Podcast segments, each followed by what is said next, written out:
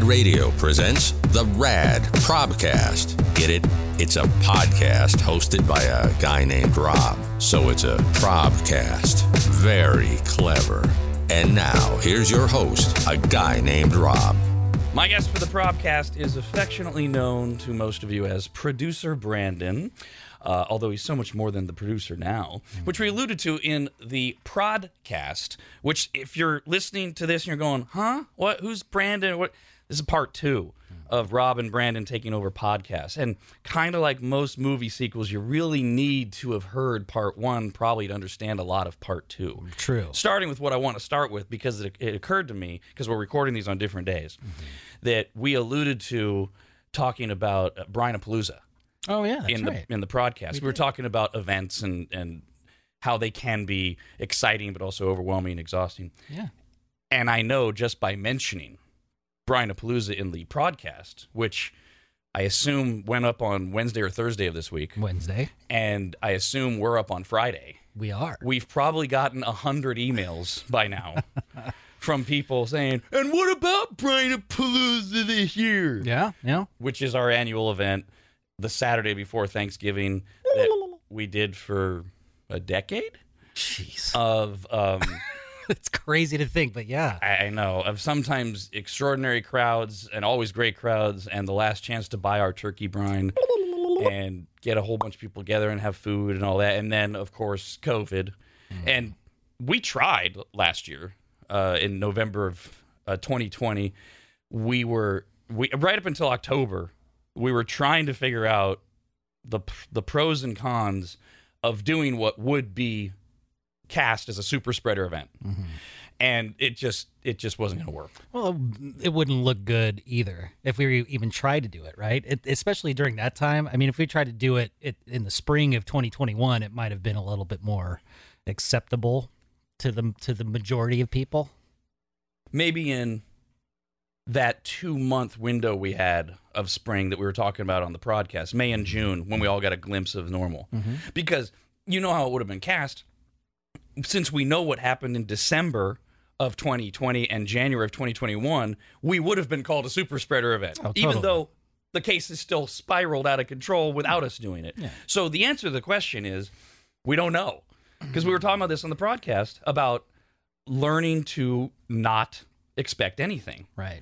And so we're we're planning on trying. We have things in the works Really exciting stuff too. that And we'd like to do. I'd like to. I, I wish we could talk about it, but honestly, do we even know? Like, we could say this week we learned that we picked a venue and we've got all this, these details, starting to to collect all these these vendors and things that we want to get involved.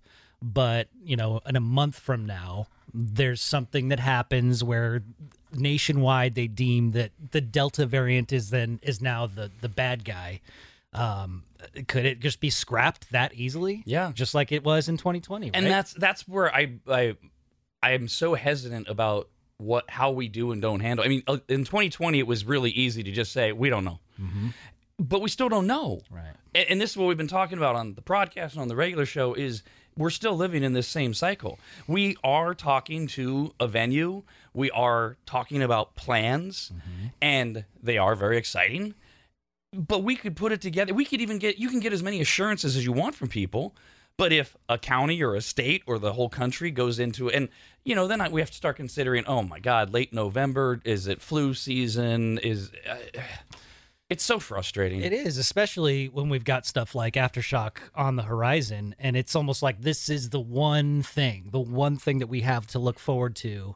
And even that, it seems like it's in jeopardy at any given moment. Right. I, I mean, it's, aftershock right now is scheduled to go on. You have to be vaccinated now, mm-hmm. or show a negative test, Right. And you know masks indoors, which doesn't really matter to aftershock. But you you can easily see suddenly masks being required outdoors again, which big deal. It's all dusty. Yeah. And then you do start to wonder if things continue. Which none of this, by the way, would make sense if you compare us to Great Britain, because Great Britain went through their Delta surge. They're a month ahead of us, and if we're going to be like them, our surge will end in early September. Mm-hmm. But we don't know then what comes afterwards. But if if things get out of control, and we know how this works. We just keep throwing more mitigation at something, and, and it becomes okay. Well, now we have to limit capacity. Right. And how in the world, you know, aftershock wouldn't go on then? Because if you can't have thirty thousand people, they can't cut out fifteen thousand and make money. it would be hard to see them even try to limit that. I, I could just see people rioting, Yeah. try- just trying to bum rush the, the gates, it turning into some sort of Woodstock situation. but I mean, even if even if something happens and, and they do say that you need to wear masks outdoors for whatever reason, how are they going to enforce that at a place like Aftershock? I have no idea. It'd be impossible. I don't even know how how well they are or aren't. And I've heard mixed stories enforcing these things everywhere, like Golden One Center and other venues. Yeah. And, and so, anyways, the long and the short answer to start the probcast is Brianapalooza, uh, maybe, maybe not. 60 40, it will happen. Yeah, TBD. That's the best we got for you. And probably the week before the Saturday before Thanksgiving, it will still to be determined, depending on where we're at at that point. this is the frustration of living in 2021, uh, which we talked about in a lot of ways during the podcast, and we also talked about your your work with anxiety, Mhm. personal anxiety, and, and the way you're you're dealing with it. But I had a more general question Yeah. Because I, I I've always appreciated just with me, and you do, you do it on the air too. Your your candor about being anxious. Yeah. Now, are you anxious about everything or certain things? Well, I, I was thinking about this, and I apologize for completely butchering that that whole episode. See, why do you say that? You said Well, that after we got done, and that's not true. The, the reason why I, I say that is because I, I have I, I am I am my own worst critic, and I think that that, that feeds my anxieties. But I, I thought about it more because I and the reason why I feel like I butchered it is because I was way too much in my own head, and I get in my own way, and I feel like I'm the one who's creating these anxieties because I'm the only one who's creating these scenarios in my own mind, and it's some of them are, some of these scenarios are based on experience, and maybe it's some sort of um, damage control that I'm doing that I'm running in my mind, but at the same time, I, I feel like yes, it's a general anxiety that I feel has only been has gotten worse as I've gotten older, as I've gotten more responsibilities. it's gotten worse. not I wouldn't say worse. I would say it's gotten it, it's it's evolved to a different level and I'm learning be- how to better deal with it and and and squelch it if you will. Do you know what? So, other than okay, you're getting in your own head and you're creating Mm-hmm. this, but do you know where it stems from? I mean, they say all of this stuff comes from our childhood. Yes, there's absolutely some some childhood stuff that I that I'm I I'm sure is is rooted deep in there, but I feel like a lot of it stems from my addictive personality and th- some of that is from generational stuff that I've that I've a- a- acquired um, from from my parents. But I, at the same time, I I just feel like I- I care. I, I, see, this is all kind of stemming back to, to one of your soapboxes about caring too much. Mm. I care too much, and I- and I need and I and I know that I need to be more Zen like. And and this is the thing is I I've always had this type of Zen mentality, and I still do. But I think it's just because I I'm more concerned about making sure that whatever legacy that I leave behind, I'm doing the right thing. And and I know that I know that that's a little counterproductive because I'm I'm too involved in in what is going on in my mind and and, and now I'm just spiraling into this this thought process that that's making me lose my concentration and and But you said a couple things in there that actually lead me to where I was going. First of all, you said generational, although you related it to your parents. I mean, and again, it's all I, I, I agree. Almost all this crap does come from experiences growing up. yeah Um, and then those experiences are reinforced when we're young adults, and then oh man, that's who we become. Um, but I was curious if you had if you had a theory outside of your own experience. You're a millennial. You're 35. Yep. Why it is that millennials are seemingly correctly stereotyped as being such anxious people? Do you is there something that happened that you can think of in your lifetime that that would explain some of this? Yeah, I, I think honestly, it's technology. I think that we we millennials, especially those of us in in my age bracket, and most certainly those of us that grew up in a place that didn't have access to the latest and greatest technology, that we were slowly introduced into the internet age and the the information uh, superhighway was not necessarily a superhighway it was just a two lane road that we we could slowly start building ourselves up to Because you were about 14, 13. yeah like 12 between 12 and 14 is when my fi- family finally got an e-machine and we got those little tiny aol discs that you know you could you can Oh, sample terrible. That was sample the terrible. internet yeah and and it was it was awful like it was 28k i don't know if you remember that's like one of the slowest speeds you can get Yeah. and it took me probably two hours to download a metallica song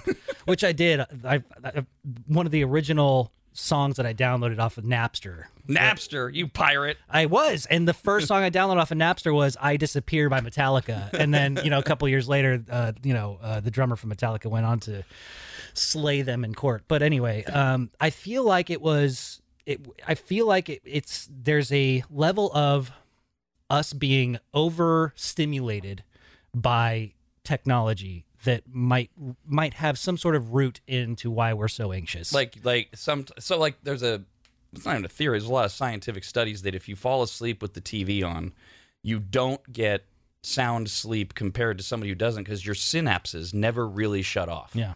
because the TV's still on in the background. Mm-hmm. So is it some sort of so much screen time that maybe you guys never learned how to turn your brains off? Yeah, and I think that we I think that we always had an idea of how to, but because, you know, we had video games that just that progressively got better year by year. And I can remember back when I was a teenager staying up until midnight, one o'clock playing video games and not having that proper time to wind down. Um, but of course, we were drinking Mountain Dew and, and eating Pop Tarts all night as well.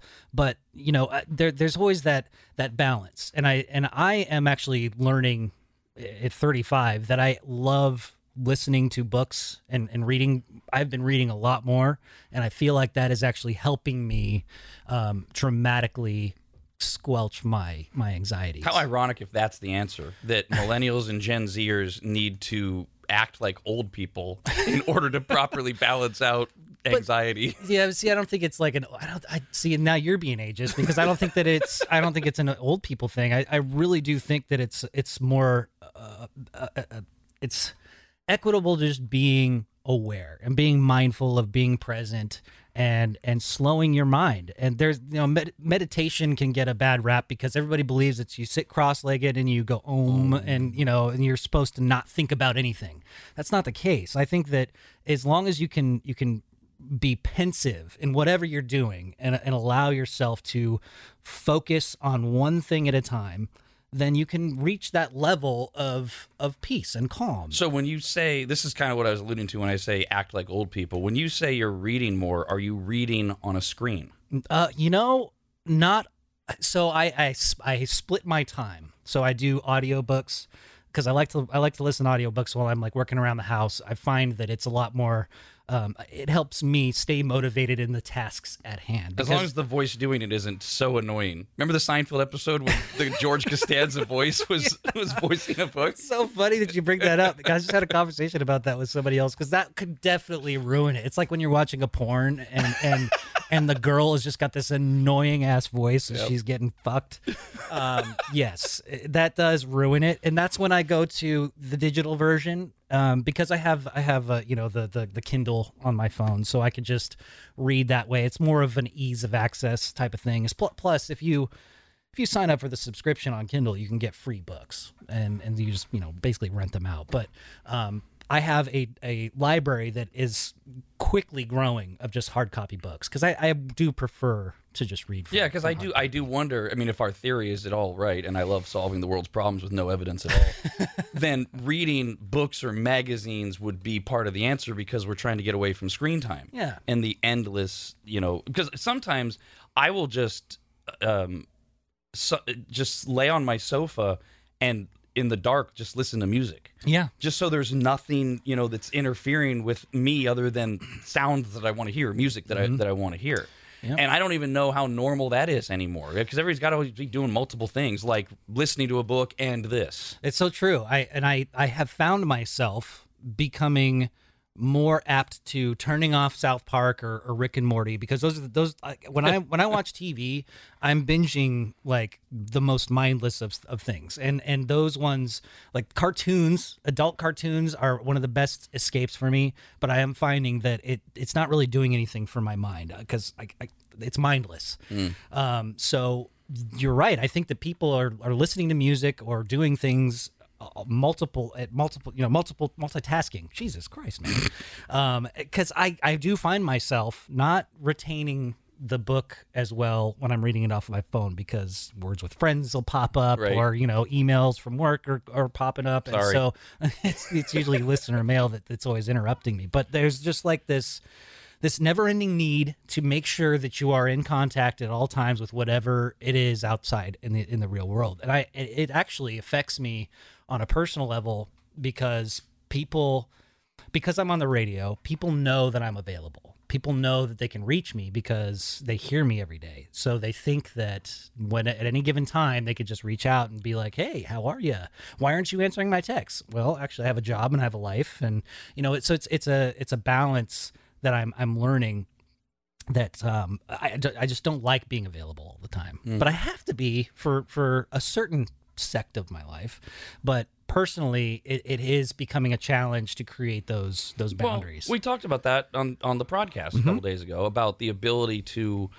uh, that they don't know where you are and what you're doing. right You you can be at a movie even though you're not. right If, if it's something you don't want to deal with. or I could, be- yeah, I could be in a bad headspace that you know doesn't really require an explanation as to where I'm at. But there are some folks in my life who I've had to really pull back from because they will give me hell for not being as responsive as they would like them like me to be. Ah, the guilt trip. oh yeah, Ah, yes. quite quite a few. the favorite move of a mother. Uh, I mean, all moms are pros at it, and then a lot of other people figure it out. And and this actually leads me to the next thing. You also mentioned in, in your first.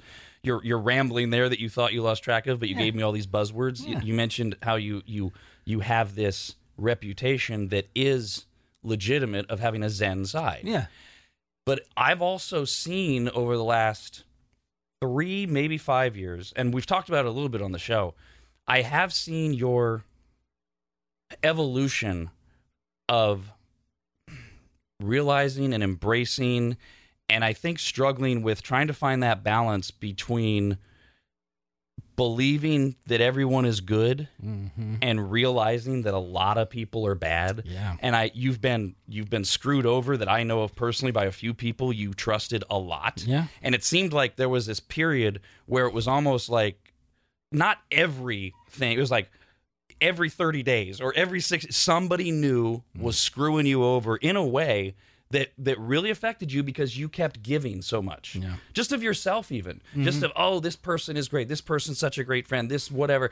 And then boom yeah. they came in and it seems like you've done a good job of hardening without losing who you are. How how are you doing with that balance though of when and how you give trust when you talk about you've had to really cut some people or pull people back?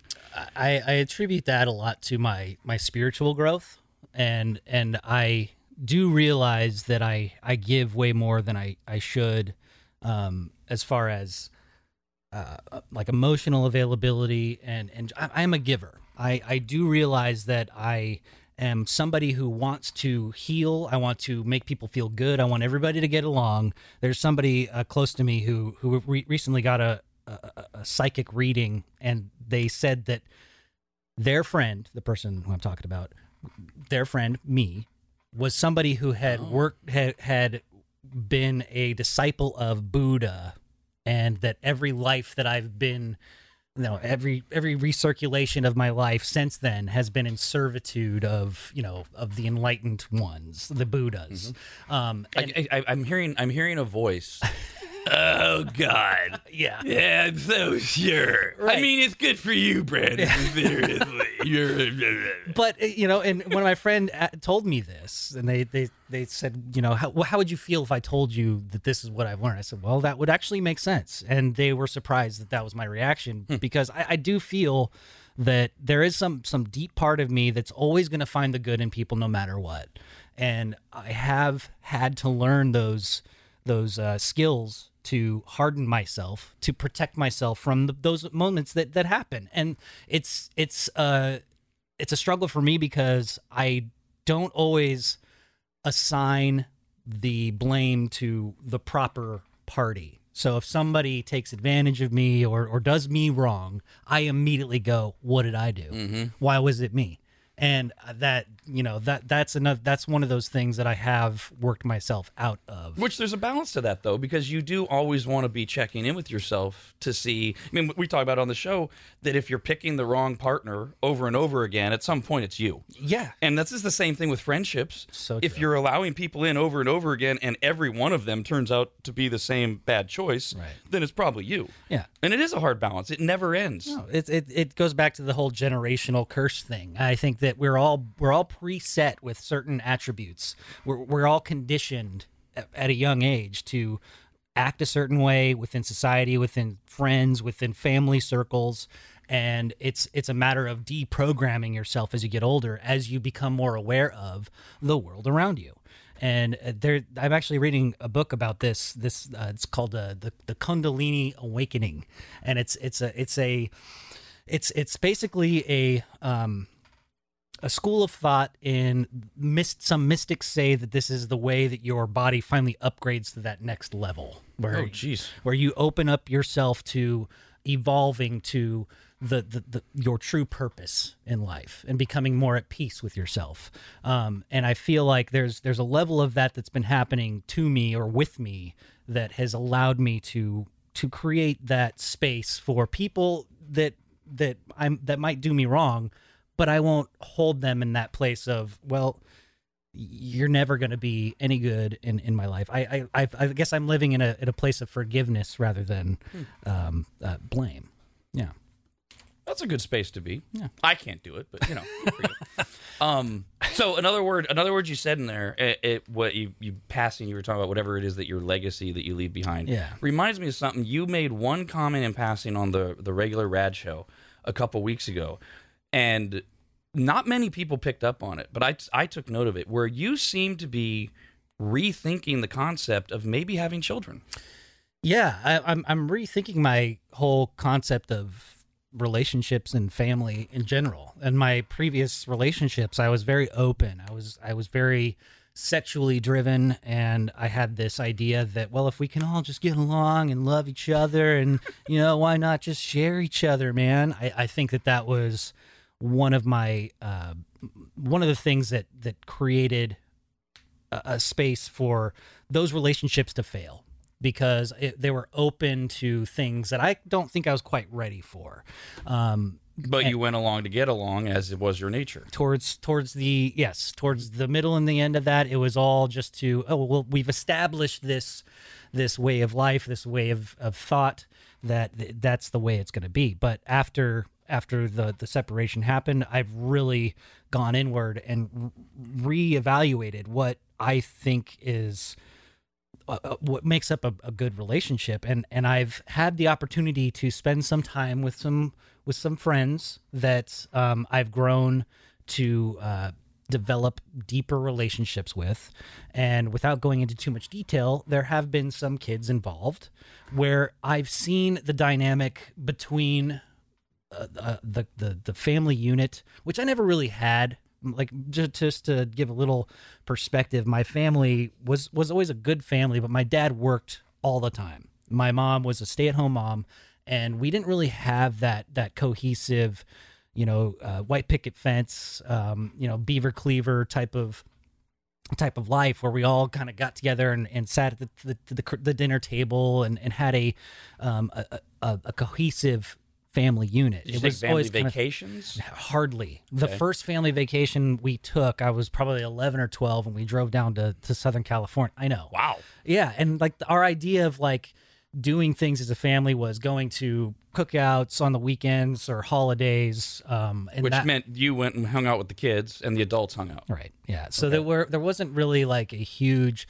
I was extremely close with my mom and my grandma, but that was like the the extent of me having like a, a close fan knit family type of dynamic. My dad and I didn't really have a great relationship until my later teens, early twenties, um, because I don't think that he was quite there and it's probably a lot of the same things that I was going through in my 20s because He was a young dad, right? my both my parents were 18 when they had me. yeah, isn't your dad like my age? He yeah, he, well he's 53 now. Eh, Well, I mean, sorry, Yeah. that's my age. 50, No, I know, I know. 53, right? yeah, yeah. So he, so you know, as he got older, he, I think he was having the same kind of revelations that I am having now, um, where I, I do, I, I, I would love to start a family, and I, and I don't want to like. This isn't one of those selfish things where I just want to. I, I need to have a kid to carry on my crest, to you know, to to carry on my the family name, to carry on the bloodline. And it's not to give a kid what you didn't have as a child. No, and because that's that's the other thing is I, I don't necessarily feel like I missed out on anything as a child. It was my experience. I would never want to project that onto somebody else, especially a kid. But if if I could find somebody as cool as me, and and, and in a good at a, a good spot and you know in life and at the same type of mindset and same type of um, ideology at least the the the, idea, the ideology where we could share the growth together. If we can make a copy of that i would love to see how that would turn out. I would love to see a little me learning what what makes it tick what makes it think how it grows its it tastes in, in music and, and life and and movies and food like i want to share these kinds of things with a small mind and i and a lot of this is be, based on my experience with hanging out with um, parents that have kids that that i feel that i could see myself doing that i would love to be a family man yeah And are you comfortable if it doesn't happen? Yes. Yeah. I, I'm I'm something similar to what we were we mentioned in the podcast. Um, y- you you pointed out that I'm becoming more comfortable being alone. Th- this is so true. I, I I could hermit up all day, all night, and and be completely content. I don't need somebody to help me be fulfilled in life.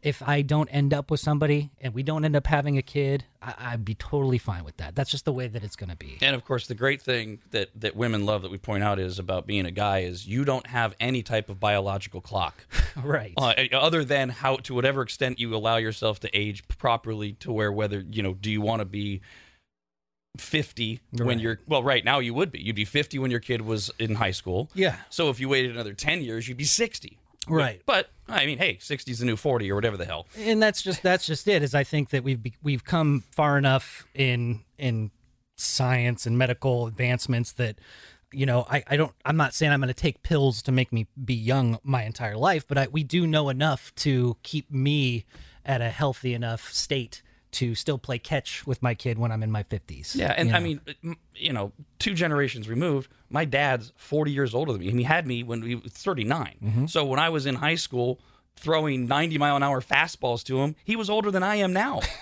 wow, and that was crazy. then. So it, a lot of it is right mindset, genetics, and Yes. and, and taking care of yourself. Yeah. Um, we we uh, we alluded to this on the podcast, but we haven't we haven't spent much time getting into the fact that uh, I introduced you as being affectionately known as producer Brandon because that was your title for so long, and people still know you by that name, and we still call it the podcast because branding.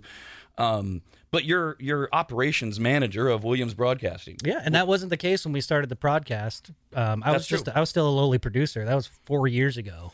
So it was just in within that four years that that has changed. And so, and and there were a few different reasons for that, including elevating your stature within. We have a very small staff, but somebody else needed to be in the position of if I'm saying it, then it's Rob approved kind of thing. Yeah.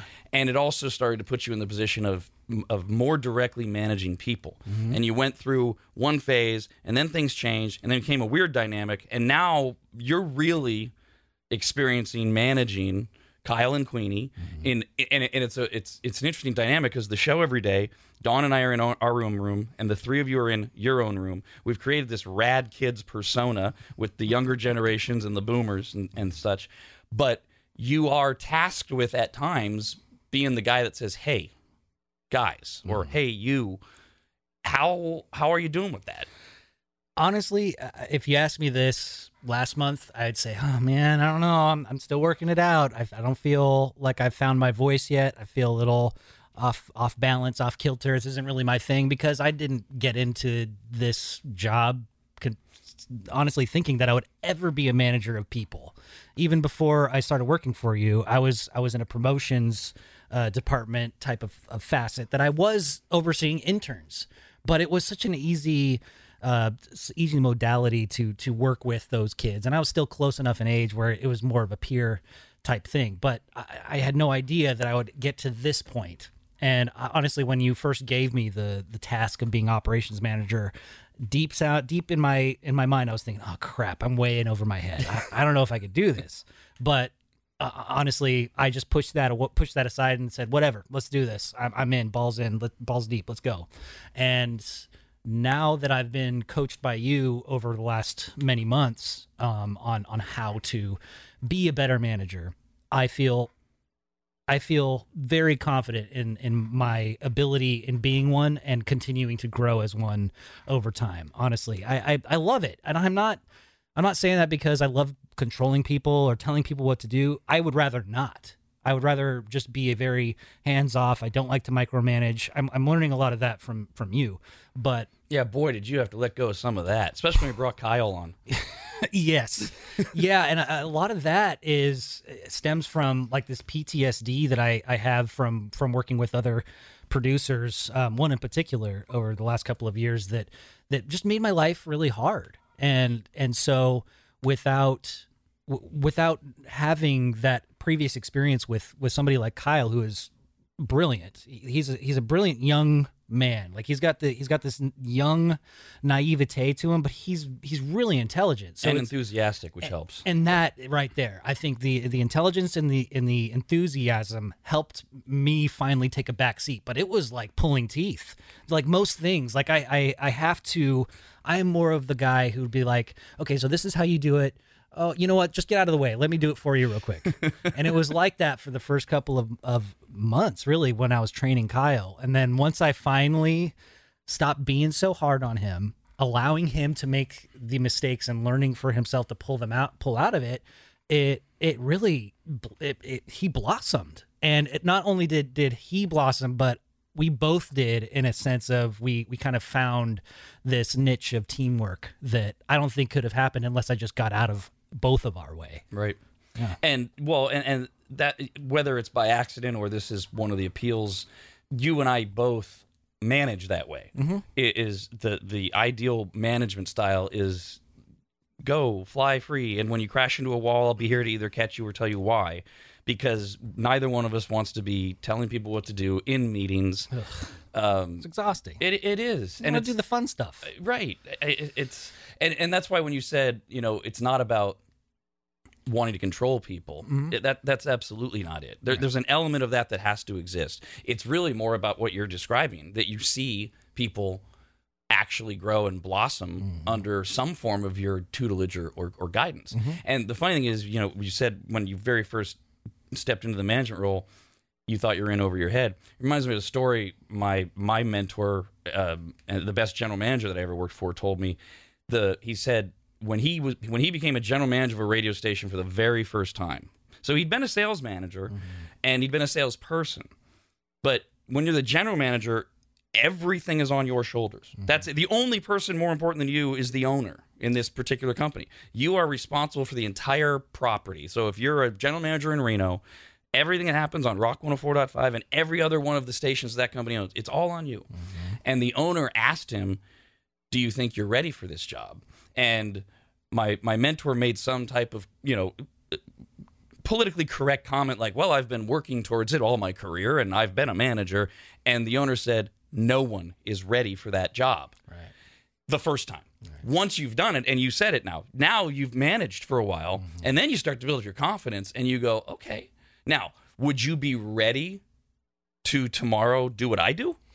Probably not, No, but you'd be more comfortable and confident. in doing it. Yeah, absolutely. And I, and I, you know, I, I've thought about. It's funny that, that you're, you're bringing this up because I I'm just started the the book 2034. Oh, did you get that from me? Yes. Oh, okay. Yeah, and I know I've um, mentioned it a few times. yeah, and and I, it's it's outstanding. But there was something in the beginning of it where they were describing uh, one of the commanders of one of the battle one of the naval ships, and how they had the the lives of 300 people on that ship under under their their belt that they were watching, and I, that that put things into perspective. And mm-hmm. to think about those commanders out there that are leading troops, that those lives are in their hands. It's like, well, I can handle two people at a radio show, you know, and, it, and it's but it it is also just so so evident of of the, the the the abilities that we have as humans to be able to lead and it, it's really not that much it isn't that much harder to to you know face that kind of stuff other than you know normal stuff in life So, and by the way, we should mention it. So, 2020 2034 is a book written by two long term, in the depths of it, intelligence and military people who basically lay out. It's a fictional book, but it, it it's it's meant to say this is what's going to happen in 13 years, uh, and and and without ruining it for everybody, it is the stark reality of how exposed America is to attacks and vulnerabilities, particularly from China. yeah And how are you're how far in are you? uh, just a couple of i'm only a couple of chapters and in. already you can feel it. Oh yeah. I mean the fact that they have remote control over our F-18s Mm-hmm. and and they're shutting down communication, like basically doing a, the fire sale um, that you'd see in, in Live Free or Die Hard, where they're just shutting everything down in the government is pretty fucking scary, but also not that far fetched. and that's and the the thing that's scary is not only is it not far fetched, but that that the two people that wrote it mm.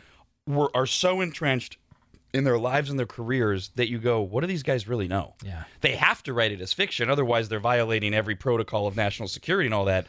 But is this kind of like when OJ wrote the book "If I Did It," Right. where they're telling us what's going on? well, what's really interesting is they actually bring up um, there there that there were certain policies set in place um, years prior to 2034 based off of the COVID pandemic, and like it, they, they wrote this book so close to and and the, whatever what what's going on right now.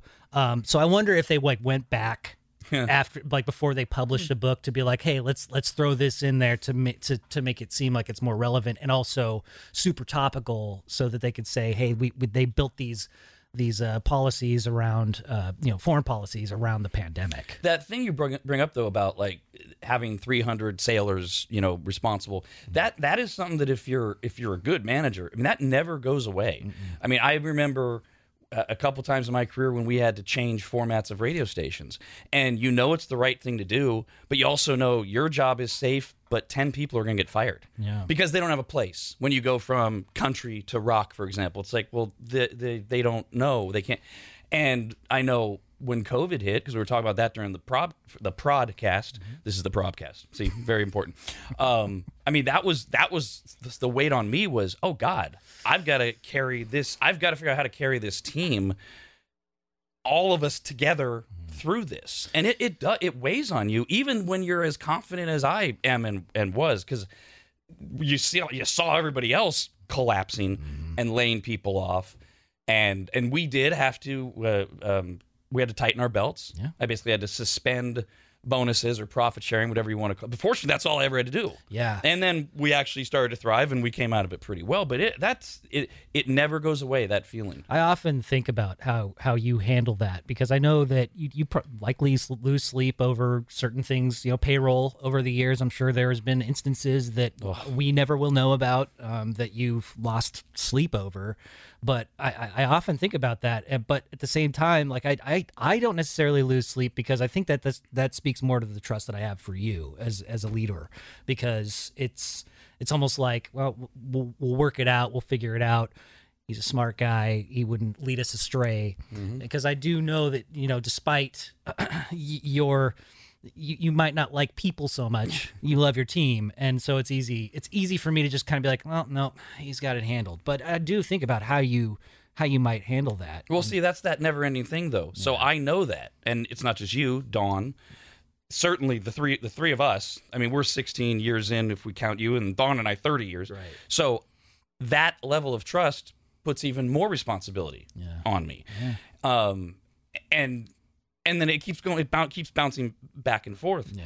Uh, and it it's it's a great thing to have. And and it's funny because when COVID hit, and and things were so just out of control.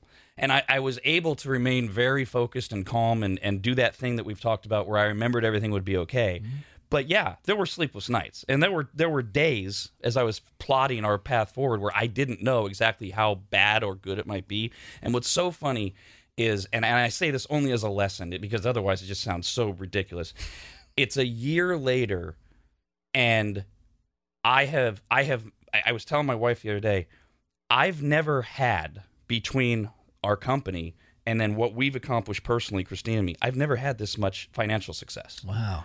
It's and and so cool. and we're seeing that with more profit sharing more often, and it's it and and also this extraordinary project that you and I are so excited about that we're investing in. Um, that we, I was just right before we recorded this, I was on a call about it, Oh, okay. and it's basically it's moving to the next level. Wow. And it's it, it's we couldn't do it if we weren't where we were, and it's going to be so good for us, for the show, for the audience, and all of this. It's like if you would have told me this a year ago, Right. I, I would have been, wow, I can't wait to see how I do that. Yeah. I would have believed it, but I wouldn't have quite understood how I was going to get there. That's so that's so great to hear because I, I know that you've you've had success from a from a young age. You bought a house in your early twenties, 22. and I, I haven't even got to that point yet. But I also I I I pissed away a lot of my twenties. I did not plan ahead financially, but I I do I, I'm I'm taking solace in the idea that I do now have a fresh start, that I'm I'm I have a fresh perspective, and I might be in debt, and I might have some things that I that I'm cleaning up from my past, but I, I, I have something to look forward to. And, and I'm not so scared about getting out of it because I believe in what we're doing and I believe in my work ethic that I feel like I can get there.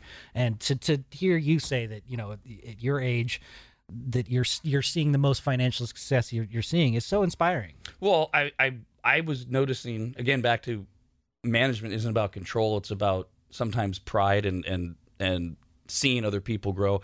I was noticing because of things you're going through. I've been having to send over payroll reports to you, and I was like, "Damn, he's doing pretty good this year." Yeah. and because it's not really it's not really based on you know I, the way we do things it's not oh it's exactly this number because it's all i share as much as we can from the company Yeah. I'm like oh that's cool to see at this point in the year oh my gosh. Uh, and which is not my way of saying brandon tell me i'm paying you so much it's just i'm like that is so cool for brandon I, I do have to say that I am very fortunate, and I, I, I, I do believe that I've earned it at this point. But Absolutely. the the numbers that that I'm seeing are not adding up to the numbers that I want to be seeing on on my end. You know, like I, it's coming in. But it's not staying where it needs to be, Sure. and and I love the fact that you're doing these money money buys happiness um, series is, on on the podcast, and and having Shelby Elias lined up with the show has been huge because it, it not only it excites me about the idea of getting my financial wealth my health all in order but it, it it's it's feasible it's it's possible it's not i'm not lost you know no and you look you look at a guy like shelby who i just played golf with and got to know a little bit better um, he's two years older than you what And that dude's way. flying around on private jets. Oh, my God. And he owns all these. Home- I mean, look, that guy is a, a level above me, if not, or if not ten. So he's then he's twelve years younger than me. It, it can be done, and he's got a, a, a family, Mm-hmm. and he genuinely seems to like. I mean, he's not that fake dad. He loves his family. So it, it- yeah, you're. And the other thing is, and it's not the right way to go through life to compare yourselves to others, but you're still ahead of everybody and be thinking about that. stuff. Yeah, I know, and, and a lot of people point that out. Like I always say, "Oh well, you know, I, I just care." Well, some people point out, "Well, at least you care." Like, Right. some people don't even care, and and I and I know that I also need to learn how to like this. Kind of goes back to what we were saying at the beginning about trusting people and and wanting those around you to have your best interests. Like I I feel like I've held back on getting a guy a guy to do my books. Uh, you know somebody because i haven't i haven't been able to be that trustworthy or that vulnerable. My separation has taught me a lot about vulnerability because you have to disclose everything. That's so painful. it is not only painful but there's not like there's nothing that can be done to me now. But there i'm sure there are things that you know the other party might see and go hmm what was that about you know but th- there's nothing like i said there's nothing that they they could do but the fact that i have to disclose all this stuff is very like i feel naked Oh yeah, no. When I when I went through my divorce, when the phrase forensic accountant came up, I went, "Pardon me." That what? butt pucker moment. Oh, right it- there. and it was as bad as you expect, which I, it's. I guess it's supposed to be. Um, teaches you a lesson. it should be harder to get married than it is to get a divorce. Like Hmm. the process should be reversed, in my opinion. I feel like you should go all through all the hoops that you go through to get a divorce. At least find it like you pay a lot more to get married than Which I wonder if that's if if people because I've never gotten this one. I wonder if that means people that do prenups have it all figured out. you think. I yeah, well, I mean, because they then then they can't. You don't have to disclose your stuff, Right. right? Which I've always thought prenups were a way of saying we I don't really trust this. Right. It's a safety net, but maybe that's an interesting. Perhaps that's a future podcast. Hey, there you go. So um, I was trying to figure out this what what to ask you specifically on this one without like to make it as specific as possible. So this is what I came up with since you've been around me for 16 17 years and you were talking on the podcast about this being the most enlightened version of me. Yeah. Okay. So what's the most angry you've seen me Uh, or and or the worst? you know, it's it's hard to it's hard to look back on the. I I look at it as each year as like a revolution or a generation of the show because it's almost like it's it's had its own iteration through each cycle. Um, even like breaking it down toward to all the different lineups that we've had and different um, different cast members that we've had come and go. Um, it- it's hard to go back and and really. I wish I just had like a timeline, you know, so you can like look at it and go, "Oh yeah, that at that point at that time, that's how things were." It's so weird because it's all such a blur to me. But I think the angriest you were was when you had your back issues. Oh. Yeah, I think that when you were going through through that, and wasn't that around the same time that it was you were in your previous relationship before your marriage? Was that around the same time?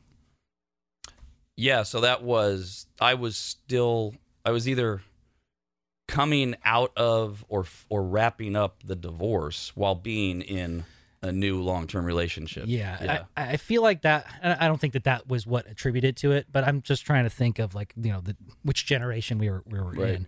Um, I feel like that's when you were at your angriest, just because you can you couldn't control it. You couldn't control the pain, and you were. I think you were just more frustrated with not being able to do your day to day.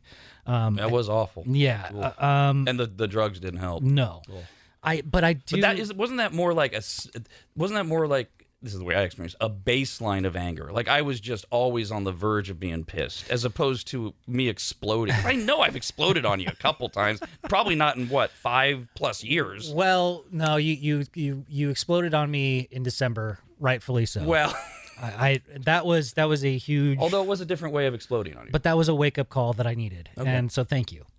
But uh, there, uh, there's one thing that I remember vividly. It was we were just in the building, this building we were in now, so it was probably about ten years ago. You pulled me and the former producer Christy in, and it was something about a website thing. There was like a promo uh slide that was on the website that was outdated Right. and you literally you you you said get in here now and, and we sit down on the table and christy and i are both looking at each other like oh my god what do we do you slam your hand on the table and go what is this still doing up here and that that was i think the first and last like real angry moment that i've seen. Now there have been other instances where i've seen you angry but not at me which has been more fun to experience. But uh yeah I, I don't know. I mean you're not an angry person so it's it's hard to like find those moments. And whenever it is when you're pissed it's rightfully so like there was the customer service issue that we dealt with on the show not Oh. too long ago that not only made it wiggle but made me like like little tremble just a little bit like I, I i i felt for that person that you were going after Mm-hmm. because i know the wrath and i don't want to be in that position well, know? and I've you know what I've found in this enlightened phase is when I mean it's just it it's it, it's cringeworthy to relive that moment you're talking about because it, it, in this state I'm like, yeah, okay, big deal, you know, an, a outdated slide or whatever, but. You gotta, or I had to go through that process because when you release all of that stuff mm-hmm. and you're able to properly recognize this is a reason to be angry, it's it's not pent up rage mm-hmm. that that comes up. It's well, I haven't really gotten angry in a while, and this is a reason to really be pissed. And now I get to really target all of this at this particular entity, person, whatever it is that's that's doing us wrong. Yeah, it, it's a discipline that sometimes you you just want to release that pressure valve. Yeah. because yeah, I, there there was a lot of moments last year where I was super angry and I I acted on that anger, um, but and I regretted it because I know that it didn't really serve any good in that moment. But it, it But yeah, you tend to go inward. It seems like, and and to where and what you do is. Like, like I, I just think about the second half of 2020. It's more stomping your feet, slamming doors. You're clearly pissed, but you know, and maybe you're maybe you're a little snappy, but you don't necessarily snap. yeah, because I don't want to I don't want to put anybody else out. Yeah, It's always going to be my thing. but Like boy, I- you let people know. oh yeah, Yeah, Yeah, but it's it's it's more of a I'm, I'm not gonna I'm not gonna put you out, but you just gotta know I'm not in the best of places. Um, but I will like it's absolutely like something's going wrong, something I'm mad at. I will beat myself up. Yeah, I'd rather direct that anger at me because you know uh, there's a level of me that's a pussy that that doesn't like dealing with confrontation. But I'm learning that healthy confrontation solves a lot of problems and cre- and, and clears things up a lot quicker. so does uh, honesty and transparency and Hey. the ability to say, "I'm wrong. This is wrong. We screwed up." Yes. Yeah. Yeah, and that's kind of how I come to peace with my separation because I, I, I will sleep soundly every night knowing that I did everything that I could, but also admit to all of my wrongdoing and that I don't hold anything against the other person at all because the same thing. You know, they did their wrong, but they also did a lot of good things. And you pointed out yesterday that, you know, there were a lot of good things about my my marriage, and mm-hmm. that's true. I there I took away a lot of great lessons and, you know, there it wasn't all bad, but when it was bad, it was bad. And so I, I've learned from that and I I've come to terms with that and I'm I'm okay. And the other thing that applies not necessarily to to your relationship, but it can apply to relationships is back to my mentor. And I've said this on the air before. He always said he learned the most about management from the worst managers that he worked for. And sometimes the worst relationships you're in, whether they're friendships or anything else, wind up teaching you later on. Oh, I recognize what this is, and I don't want anything to do with it. Mm-hmm. Or here's what I'm doing that I used to do with that person that doesn't because sometimes we make future people old people, right? You can, Oh, yeah. Mm-hmm. I, I can make my wife an ex at times, um, or my mother, and that, that's that's on me. Right. You're projecting your experiences onto them based off of how you react. And usually it's emotionally. And they're, yeah, I, I, I absolutely agree. I think that a lot of the relationships that I'm developing now, which are a lot fewer than what I've had in the past, because you know when you when you go through breakups or you know you friend you lose friends over over the years but you also realize what's more important in life as time goes on. So it's easier for me to be like you know what? I want to focus a lot more energy on these people because I will I'm finding that it's much more fruitful in in those engagements you know and I I I am so lucky to be where I'm at now to be to have such a wonderful group of people in my life that are fostering that and and showing me that it's I can still be loved and love others. It's a great lesson. It's fun to watch as well. So good, keep it up. Thank you for doing this, Thank you. and uh, we'll return back to whatever podcasts and probcasts are after we've taken over each other's shows uh, next time on the probcast. Did you enjoy this episode of the Rad Probcast? Send an email to rad at radradio.com. A new episode of the Probcast premieres anytime Rob feels like doing one.